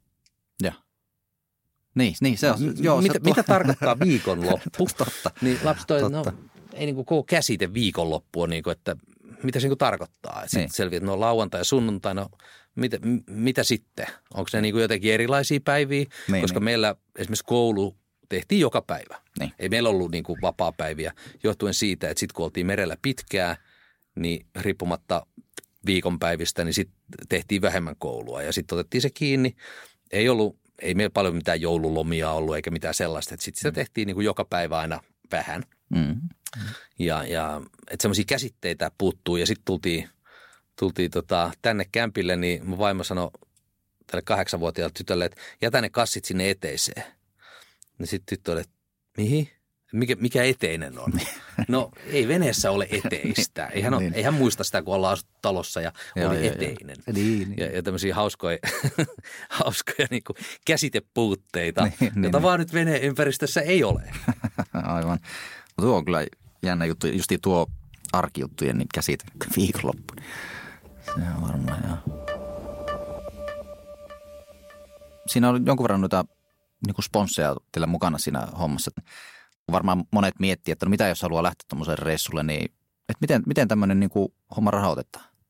No se on tietysti aivan hirvittävän pitkän suunnittelun, Joo. myös taloudellisen suunnittelun tulos. Ää, se on myös vaihtoehtoista sillä lailla, että, että tota, täytyy myöskin luopua jostain. Eli, eli olisi tietysti ollut vaihtoehtoina se, että olisi jätetty talo vuokralle, mm. mutta me päätettiin, että on helpompaa, että, että tota, myydään, myydään mm. talon, siitä ei tarvitse huolehtia sillä mm. lailla, eikä tarvitse vuokraisäntänä sitten keskeltä tyyntä valtamerta ruvea jotain Niin, lämmityspumpun kyllä, kyllä. korjausta huolehtimaan ja, ja jälkikäteen ihan, ihan hyvä päätös. Sieltä olisi ollut aika mahdoton niitä hoitaa, Ää, mutta että todella pitkäaikaista säästämistä ja asioiden realisointia ja, ja sitten tietysti, no eihän, ei Suomi ole semmoinen markkina, että Suomesta voisi vois niinku sponsorirahoilla lähteä mm. tällaista niinku toteuttamaan, mutta toki meillä oli hyviä yhteistyökumppaneita, joiden kanssa sitten saatiin niitä kulupuolta mm. niinku pienennettyä Kyllä. näin niinku vaihtoehtoisesti, että firman kautta tehtiin yhteistyösopimuksia erilaisten, oli vaatetta ja oli koulukirja toimittajaa ja näin mm. poispäin. Ja sitten tehtiin ihan niin kuin yhteistöitä, erilaisia. Mm. tuotiin sosiaalisessa mediassa näitä esiin ja, ja se oli hyvä. Ö, se, minkä huomas vaan niin kuin hirveän, hirveän vahvasti on se, mikä nyt niin kuin tämänhetkisessä työssä, koska, koska tämän vaikuttajamarkkinoinnin parissa tee töitä, niin huomaa, niin. että mikä on tärkeää, niin on se, että se jotenkin niin kuin sopii siihen. Joo. Eli se, että jos meillä on, meillä on Helly Hansenin vaatteet, kun meillä on ne koko ajan päällä, niin se on kauhean niin kuin luontaista, koska me tarvitsemme niitä. Mm. Tai meillä on jonkun, meillä on Sanoma Pro koulukirjat, jot- jota me käytetään opiskelussa ja, ja, ja se on niin kuin olennainen osa sitä, mitä me tehdään. Se on kauhean luonnollista. Kyllä. Se, että jos me oltaisiin ruvettu tekee jotain sellaisia postauksia sieltä, että katsokaa, tässä on joku tällainen, ää, niin kuin, mikä ei liity mitenkään mihinkään muuta kuin, että me oltaisiin saatu siitä rahaa. Niin, niin. Niin, niin se olisi A, se olisi ollut hölmöä, B, me oltaisiin sahattu omaa, omaa nilkkaamme Mm. tai, tai sillä lailla, että et, et sit porukka olisi reagoinut niin, että et tämä ei nyt kuulu tähän konseptiin. Että se täytyy niin. tulla kauhean luontaisesti Mm. sen, sen, sen jutun ja silloin se voi sitten olla hyvinkin toimivaa. Niin justiinsa. Et tota, äh, mutta että kyllä, kyllä niin tämä yhteiskuntatyökumppanien rooli on, on merkittävä, että Kyllä. sitten taas, että sieltä ho, asioiden hoitaminen niin ei ole ihan helppoa. Et meillä oli sitten yksi, meillä oli kuin administer, jonka kanssa tehdään vieläkin yhteistyötä ja oman firman sähköinen taloushallinto Joo. hoitu koko matkan ajan sitten Niin, niin. sitä kautta. Aivan. Ja, ja kerrottiin siitä, että Mm. Näin niitä voi hoitaa näitä Joo, joo, asioita kyllä. keskellä valtaverta, joka ehkä tämän taloushallinnon sähköisen puolen iso vaikutin on, että, Kyllä. että tota, voi vähän radikaalimmastakin paikasta sitä hoitaa. Mm, kyllä joo. Mutta se on ihan hyvä, että tavallaan sielläkin pääsi vähän purjehtimiseen ja opetuksen lisäksi miettii tuommoisia pikkutyöjuttuja ja tämmöisiä näistä siinä. No kyllä se oli sitten nämä niin kuin esimerkiksi kirjat, kun me päätettiin, että kirjoitetaan kirjat, Joo. niin, niin Suomessa tai no missä tahansa maailmalla voi niin kuin ottaa kaksi tietä, että joko sä teet kustannussopimuksen kustantajan kanssa ja saat sitten siitä jonkun korvauksen, Mm. tai sitten sä päätät, että mä teen sen kaiken itse, Niin, niin. jolloin sä luovut tietyistä asioista, mutta sitten taas meidän kohdalla niin se oli, se oli aika hyvä päätös, että Mm. päätettiin, että tehdään ne itse ja etsittiin sitten taittaja ja, ja painot ja kustannettiin se itse ja julkaistiin itse ja silloin, silloin sitten kävi niin, että, että, että siitä, siitä saattaa jotain jäädä itsellekin sitten. Niin, niin. Ja, ja pystyy niin aika hyvin etänä hoitaa asioita, että meillä on Elina, joka taittoi molemmat nuo kirjat, niin ei ole vieläkään tavattu näin niin kuin Niin. livenä. Kyllä. vaikka, vaikka kaksi kirjaa on saatu aikaiseksi, että ehkä sekin aika tulee. Joo, joo. Aivan. Minkälaisia projekteja on kirjan kirjoittamista? Sä oot tehnyt vissiin muita kirjoja. No mä olin siis, mä olin aikaisemmin ollut kolmessa, kolmessa kirjaprojektissa kollegoiden kanssa. Kirjoitettiin tuollaisia bisneskirjoja eri aiheista. Ja, ja et siis sinänsä se kirjoittaminen oli tuttua, mutta, mutta et, et toi koko prosessi oli niin kuin kokonaisuudessa oli vähän uutta. Mm. Ja tota, kyllä mä oon nyt ihmetellyt monta kertaa, että miten hitsis me on saatu ne aikaiseksi siellä. Että, että miettii, että kaiken sen tekemisen ja, ja veneen korjaamisen ja lastenkoulujen ja muun yhteydessä saatiin aikaiseksi. Ja ne yhteydet, kun oli semmoiset kuin oli, niin, Niin. niin vaatihan se aika paljon suunnittelua, mutta, mutta tota, kyllä voi nyt ihan ylpeä olla. Ja on se sitten taas, kun miettii, että jos olisi nyt ruvennut kirjoittaa, Joo. niin olisi se voinut tehdä, mutta siitä olisi tullut kyllä, olisi tullut aika erilaiset kirjat, että enemmän pystynyt siihen tuomaan sitä sen hetkistä tunnetta, Mm. ää, kun että jos se olisi näin niin kuin retrospektiivisesti monen vuoden jälkeen olisi, olisi ruvennut miettimään, että mikä se tunnelma oli sit silloin, kun lähdettiin ja, ja näin, että se on, se on ollut hyvä, että siihen on saanut sen ajan hetken niin kuin jollain tavalla kahlittua. Varmaan olisi sit myös kirjoittanut aika eri tavalla, että koska nyt tietää aika paljon enemmän asioita kuin mitä Mm. Kolme vuotta sitten tiesi. Kyllä. Ehkä kirjoittaisi eri tavalla, mutta, mutta tota, eihän sitä Mm. tiedä. Voihan tästä kirjoittaa sitten jossain vaiheessa semmoinen, semmoisen jälkiviisauskirja vielä, että mitä tästä kaikesta opimme. Kyllä, kyllä. Ja on meillä tarkoituksena, että, että tästä nyt sitten meillä on tietty osa Tyynestä valtamerestä vielä kirjoittamatta ja kertomatta ja koko uuden Seelannin aika ja, ja tämä päätökset tulla Suomeen ja tämä, mm. että, että kyllä meillä jossain vaiheessa kolmas kirja sieltä Joo, tulee joo, vielä. joo, varmasti keep them coming, se on Mm. niin kuin, totta. Ja tuosta kun mainitsit sitten sitä niin kuin ajankohtaista hommaa, niin se, mitä juteltiin jo vähän ennen, kun pisti mikit päälle, tuo justiin tämä ääni, äänihomma. Mun tuli vaan semmoinen mieleen tuossa, että kun mä kuuntelin joskus, ei se varmaan ihan kymmentä vuotta, mutta kahdeksan, yhdeksän vuotta sitten just jostakin radiosta tämmöisen, vähän niin kuin kuunnelmia tuli semmoisia, että tämmöistä sukellusreissusta, minkä ne oli tehnyt Kuolelle merelle tai, tai johon- johonkin, mä en muista mihinkä se olikaan, niin, niin se oli hirveän hyvin, hyvin niin kuin tehty semmoinen kertomus ja siinä oli niin kuin äänimaailmat ja kaikki tehty siihen ja, Mm. ja vähän, vähän sama oli kuin Kastikäisen Helena kävi tässä juttu sillä ja Helena käveli kun etelästä tuonne Nuorgamiin ja, ja siltä reissulta on sitten tämmöinen niin kuin matkakertomus ja tosi hyvin toteutettu, niin jo- joku ton tyyppinen voisi olla kans sitten. Ihan niin kuin sillä, vähän niin kuin reaaliajassa voisi, voisi tehdä sieltä sellaista, Joo, Myös. äh, voisi tehdä sieltä. Siellä oli, tai seurattiin ja meillä oli, oli tuttuja, jotka teki YouTubea tietysti, mm, äh, videoita ja, ja muuta. Nyt tietäen kaiken sen, minkä nyt tietää, niin todennäköisesti jos matka jatkuu, niin, niin tullaan vähän eri tavallakin tekemään. Et, et tietysti nyt oli jo, ihmiset pysty Facebookin ja, ja Instagramin kautta seuraamaan ja näin poispäin.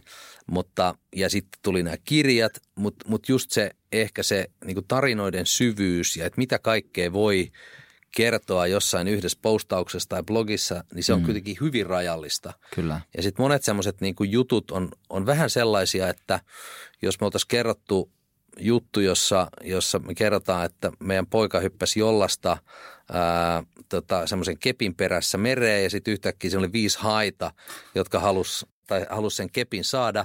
Joo. Ja näin kävi, siis yhdellä atollilla. Ei ne hait oikeasti ollut meidän aaren perässä, vaan ne oli sen kepin perässä. Niin, niin, Mutta kylläpä sydän pomppasi. joo, Ja Miettii, että miten tämän voi kertoa Facebookissa niin, että poliisit ei tule hakemaan meitä pois ja joku tee lastensuojeluilmoituksia, niin ei sitä oikeastaan oiskaan voinut kertoa, koska Joo, joo. on vaikea, vaikea tuoda kaikkia niitä kulmia siinä. Niin Mm. mm. tämmöisessä ehkä se, ja Mm. meillä on niinku, siis satoja tämmöisiä pieniä tarinoita, joita olisi kiva kertoa Joo, ää, ja vaikea myöskin kirjaan kirjoittaa, koska niitä on niin paljon, että sit siitä olisi tullut, nyt on jo 500 sivua kirjaa Niin. niin. tehty. kyllä. Ää, niin tota, ehkä meiltä, me tehtiin jo semmoista suunnitelmaa 50-osaisesta podcastista, johon mä uskon, että, että asiaa riittäisi. Kyllä, kyllä. Saa nähdä, mitä tuleva pitää. Kyllä, joo. Mä muistan tuota, jossakin tuo, olikohan se teidän blogissa vai missähän se oli jossakin niinku semmoinen, että esimerkiksi tämmöiset asiat, asiat kun tuota, niin kuin oli hyvin, hyvin, olit sanonut, että että esimerkiksi niin kuin siellä varmasti on paljon tulee semmoisia juttuja, mitkä, mitä niin kuin tosi hankala selittää. Esimerkiksi semmoinen asia, että, että, tuota, että sä niin kuin pimeässä seisot laivan kannella ja yhtäkkiä lyö aallot laiva yli, niin siinä niin kuin osaa arvostaa elämätä. Ja mä, mä jotenkin itse pääsin siihen tilanteeseen, että, niin. että, että, että miten niin kuin, niin kuin ei tuommoista tule ajateltua, mutta miltä se voi tuntua, että joka puolella pimeä yhtäkkiä tulee pum, sillä, että vielä on onneksi tässä. Joo, ehkä se ensimmäinen sellainen valtameren ylitys oli Atlantin yli, kun mentiin ja oli puolesta tai vähän yli puolen välin. Ja se jotenkin tajusi, että hei vitsi, että ihan pilkkopimeitä, etkä näe mitään. Ja, ja, ja oli kannella tajus, että hei, nyt kun vaan jatketaan tästä vielä viikko eteenpäin, niin, niin tota, me ollaan perillä. Jotenkin sen ymmärtäminen, että hei, näistä selvitään. Ja, ja tota, semmoisen pukeminen sitten tekstiksi ei ollut ihan niin helppoa. Ja sitten kävi tilanteita, jossa vaimo on vahdissa ja aalto iskee, joo, mutta sitten ehkä hauskimpi oli se, että yhtäkkiä lentokala iskee poskeen. Tulee se, että lentää aallon mukana ja läts suoraan, suoraan poskeen. Mä makaan siinä lattialla, olin nukkumassa siinä ulkona. Olen erittäin kalalle allerginen okay. ja se Riikan poskesta tulee tietysti sinne mun kainaloon ja minä hädissäni siinä, että viekää tämä kala pois. Joo, joo, joo. ja Riikka sitten tota, ottamaan lentokalaa siivestä ja heittämään hänet sitten takaisin mereen. Ja niin. nämä on niin kuin, aika hauskoja tarinoita, on, on aika monta. Joo, joo. Miten tuo kala-allergian kanssa siellä, siellä reissussa? No onhan se vähän surkuhupaisaa, että, että ollaan, ollaan merellä ja, ja kalaa voisi pyytää, ja, ja, mutta et on ollut pienestä asti todella allerginen. Joo, joo, joo. Et sen takia meillä ei sitten veneessä oikeastaan kalaa kovin paljon syötykään. Että, niin, niin. Että tota, vähän sääli, mutta toisaalta sitten taas siihen on itse pienestä asti tottunut, niin ja kun sille ei mitään voi, niin sille ei mitään voi, niin ei sitä niin, oikein niin. osaa surkutellakaan. Joo, joo, joo. Okei, okay. joo. Kyllä. Jossakin vaiheessa, kun mä mietin sitä teidän, teidän reittiä, niin eka vuosi meni, muistaakseni pääsitte jonnekin Arubaan asti. Sitten vuosi meni siellä Ranskan Polynesia mestoilla, niin, niin, niin kun mä koitan näitä mittasuhteita hahmottaa, niin kauanko teillä meni esimerkiksi Arubasta päästä Tyyneen Valtameren puolelle?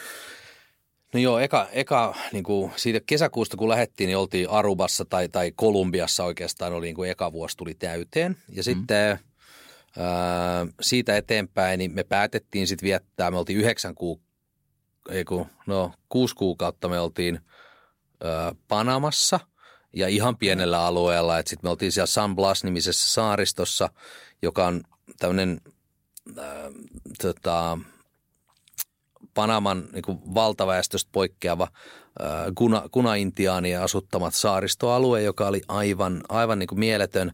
Ja me viettiin siellä useampi kuukausi sitten ja hyvin pienellä alueella mentiin ristirasti. Ja. Eli eh, kysehän ei ole siitä, että kuinka nopeasti voisi edetä, että, että tuolla on paljon ihmisiä, jotka äh, tekee oman maailman ympäripurjehduksensa kahdessa vuodessa. Niin. Äh, meillä meni neljä vuotta, että päästiin puoleen väliin. Et kyse ei ole siitä, että saisi vain tickboxin, että on purjehdittu mm. maailman ympäri, vaan kyse on siitä, että viedään niin kuin elämä veneympäristöön.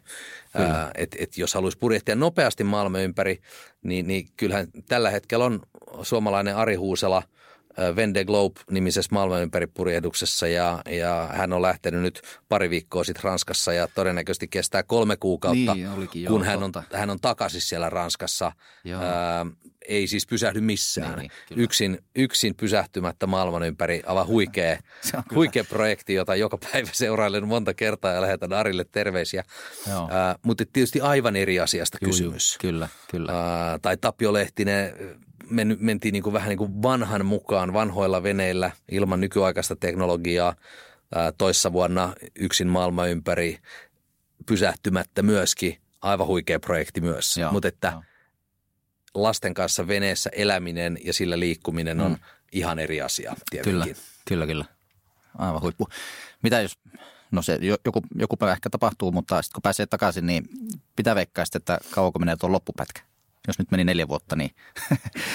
no itse asiassa sieltähän pääsee aika nopeastikin niin, takaisin, niin, jos joo, haluaa. Että niin. Jos lähtisi sieltä, ja nythän tällä hetkellä on tilanne se, että Punaisen meren ö, ö, tilanne, että Afrikan sarven merirosvotilanne on sellainen, että sieltä tulee koko ajan veneitä läpi, että sieltä on useampia kymmeniä. Viime vuonna yli sata venettä ilman mitä ongelmia on tullut välimerelle sieltä.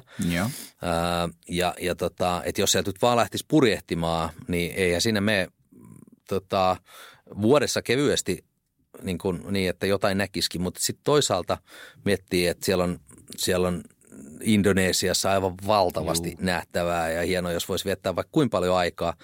Et en mä nyt haluaisi sitä alle kahden vuoden sitä, sitä tota, paluumatkaakaan tehdä. Joo, kyllä. Et, et, kyllä mä luulen, että sen verran siihen kannattaa aikaa budjetoida. Kyllä, että ainakin, ainakin kaksi vuotta, joo. Hmm. Joo, kyllä. Mä itse asiassa tuossa, tuossa tuota, me oltiin Oulussa käymässä nyt viime viikolla ja tultiin, ajeltiin takaisinpäin, niin Anu sieltä, Anu tuota luki mulle siinä matka-aikana jotakin. Mä en muista, mistähän se luki, mutta, mutta se sanoi, että, että niin kuin siellä on jossakin just nämä merirosvo-ongelmat saattaa olla jossakin päin aika, aika tiukkojakin sillä, että siellä on niin kuin, että sä pääset jostakin paikasta A-pakkaan B, niin sulla pitää olla kunnon saattuen mukana tai joku tämmöinen näin, että se on niin kuin aika... no, toi merirosvo-kysymys on tietysti semmoinen, että se, se on, herättää samalla lailla kuin jotkut hait, mm. herättää kauheasti mielikuvia elokuvien takia. Niin. Ähm, todellisuudessa aika, tai siis lähes sataprosenttisesti pystyy välttämään ähm, niin kuin välttämällä tiettyjä alueita. Kyllä. Ja, ja toi, se Afrikan sarven ympärimeno on tietysti ollut se alue, missä ähm, tota, merirosvoja on ollut. Mm. 99,9 prosenttia on suuntautunut isoja tankkereita niin kohti, kohtaa, josta ehkä on ollut näitä saatavilla. Niin, Mutta nyt siellä on viime vuodet ollut niin paljon sitten jenkkejä ja venäläisiä, ranskalaisia ää, partioaluksia, että se on saatu hyvin kuriin. Okay. Mutta kyllähän tietyissä paikoissa hyvin muistetaan parikymmentä vuotta sitten Holon saarella ää, tapahtuneet kaappaukset ja, ja semmoisia niin kuin Filippiinien eteläosa on alue, johon ei vaan kannata sitten tänäkään päivänä vielä mennä ja, ja, mm. ja näin enemmän ainakin ne semmoiset, että ihmisistä tuntuu, että nyt oli merirosvo ja päästiin karkuun tai, tai että tuntuu uhkaavalta, niin, niin valtaosahan niistä on sellaisia tilanteita, jossa vähän ehkä tulkitaan väärin. Että kyllä meilläkin oli Marokon rannikko tultiin ää, niin Gibraltarilta Kanarialle päin, pysäyttiin kolmessa eri paikassa ja, ja siellä oli joka kerta, kun me satamasta lähettiin ja mentiin ulkomerelle, niin joka yö – niin oli tilanteita edessä, jossa meitä lähestyi vene, mm-hmm. joka me nähdään tutkassa, joka tulee lähes pimeänä ja pitää kurssin meitä kohti. Mm-hmm. Ja, ja tota, vaikka me mitä tehdään ja koitetaan VHFllä soittaa, että hello, hello, että täällä ollaan, näettekö meidät, niin tota, ei mitään, vaan tulee todella lähelle ja se oli pelottavaa, kunnes sitten joka kerta kävi niin, että sieltä tulee sitten kalastusvene niin. ihan siitä läheltä ja siellä on kaikki heiluttaa, että terve, terve niin. ja kyllä, welcome, welcome. Ja, ja et se on niin niin. uteliaita kalastajia niin. ja, ja jos olisi ollut semmoinen peruspunaniska amerikkalainen, jolla olisi ollut ase mukana, niin siellä olisi varmaan ruvennut sitten tulittaa jo. Ja, ja tota, et, et, et kyllä meistä, jotenkin meistä tuli aivan hirvittävän luottavaisia mm. Ää, siihen, että maailman ihmiset on aika hirveän hyviä. Joo. Et missään meillä ei ollut semmoinen olo, että me oltaisiin oltu jotenkin, niin kuin, että ei me oltaisi oltu tervetulleita tai olisi ollut minkäänlaista uhkaavia tilanteita. Mm. Ää, ja ja, ja että kun, kun ajattelee sitä, että ihmiset usein sitten pelkää semmoisia paikkoja tai uusia kulttuureita, jossa ne ei ole ollut – ihan ymmärrettävää, Kyllä. mutta tämmöisen matkan kautta sitten 30 plus maata, niin huomaa, että hei, ihmiset on tosi kivoja joka puolella ja Kyllä. metsä vastaa niin kuin sinne huudetaan, että jos, jos oot mukava, niin sulle ollaan mukavia. Kyllä. Ei mitään uutta. Joka elämänfilosofia ja jokainen uskonto opettaa ihan samaa asiaa.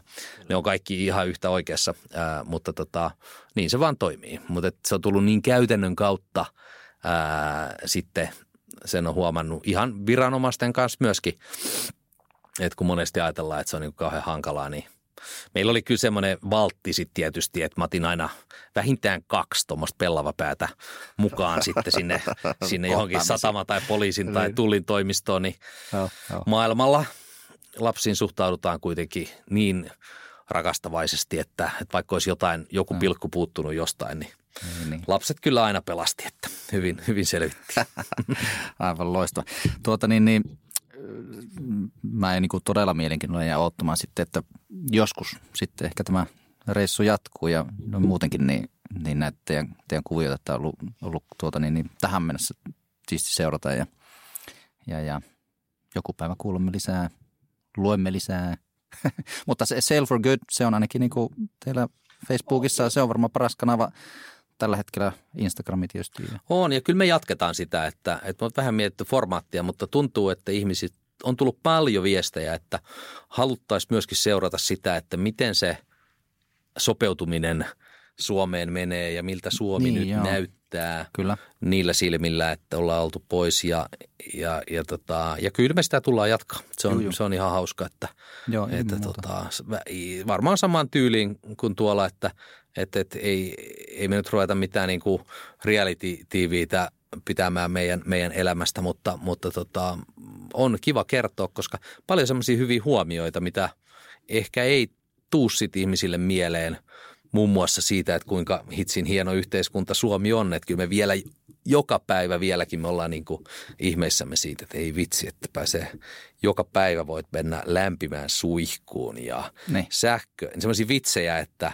oikeasti sähköä tulee seinästä. Että kun ja. veneessä aina naureskeltiin sillä, että kun maa-ihmiset ajattelevat, että sähkö tulee seinästä, ne, ne. Ää, mikä ei ollut mitenkään itsestäänselvyys tuolla silloin, kun se aurinko ei paistanut ja aurinkopaneeleista ei tule sähköä, niin sit, sit, sitä on vaan vähemmän tai Joo. juomavettä tai tuoretta vettä on vähemmän silloin, kun vedentekokone ei toimi ja, ja, ja koko tämä niin kuin, että internet on niin hieno joka paikassa ja julkinen liikenne toimii. Siis onhan tämä ihan käsittämätön yhteiskunta.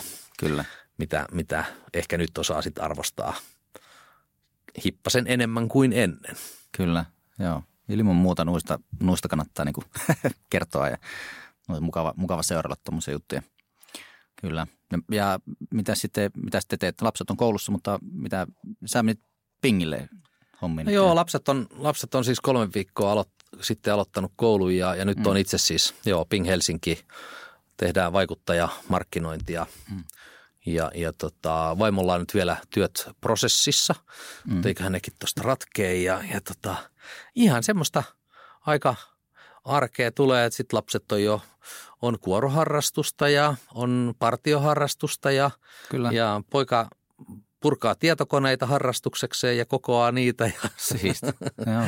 Et, et, ihan voisi sanoa, että kohta melko normaalia suomalaisen lapsiperheen elämää. Kyllä, kyllä. No, no niin, loista homma. No hei, tuota, tosi paljon kiitoksia, kun tulit mestoille. Tämä oli ihan, ihan mielettömän siisti vähän jutella näistä ja itselle tosi tosi niin kuin tärkeitä aihepiirejä tämmöiset. Mullakin on semmoinen, että kun tuota, mä vuosittain aina tein teille semmoisia tämmöistä niin kuin elämän semmoista to-do-listaa näin. Se on pitkään ollut, että purjehi maailman ympäri. Hmm. Kauan ennen kuin, ennen kuin tästä teidän projektista tiesin, niin tämä on niin itsellekin tosi henkilökohtaisesti tosi semmoinen niin kuin mielenkiintoinen tämä koko teidän, teidän kuvion. Että. Kyllä tämä tämmöinen niin kuin unelmointi ja unelmojen toteuttaminen, niin unelmointikin on pelkästään jo ihan hirveän tärkeää, Kyllä. koska se antaa sisältöä elämään. Mutta sitten sit se, että sit niille pitää laittaa vaan päivämäärä kalenteriin, mm. ettei ne jää semmoisiksi unelmi, pelkiksi unelmiksi, että et kaikille unelmoille terveisiä. Päivämäärä kalenteri. Jos päivämäärää tarvii siirtää, ei haittaa mitään, mutta jos ei sitä päivämäärää sinne laita, niin sitten se ei rupea toteutumaan. Eli, eli ei tarvi lähteä maailman ympäri ää, purjehtimaan, mutta mut se voi olla, että sen kirjan kirjoittaminen tai, tai minkä tahansa unelman toteuttaminen, niin, niin päivämäärä kalenteri. Ja sitten vaan pitää ruveta tekemään. Joo, tässä viesti myös mulle kotiin ja note to self.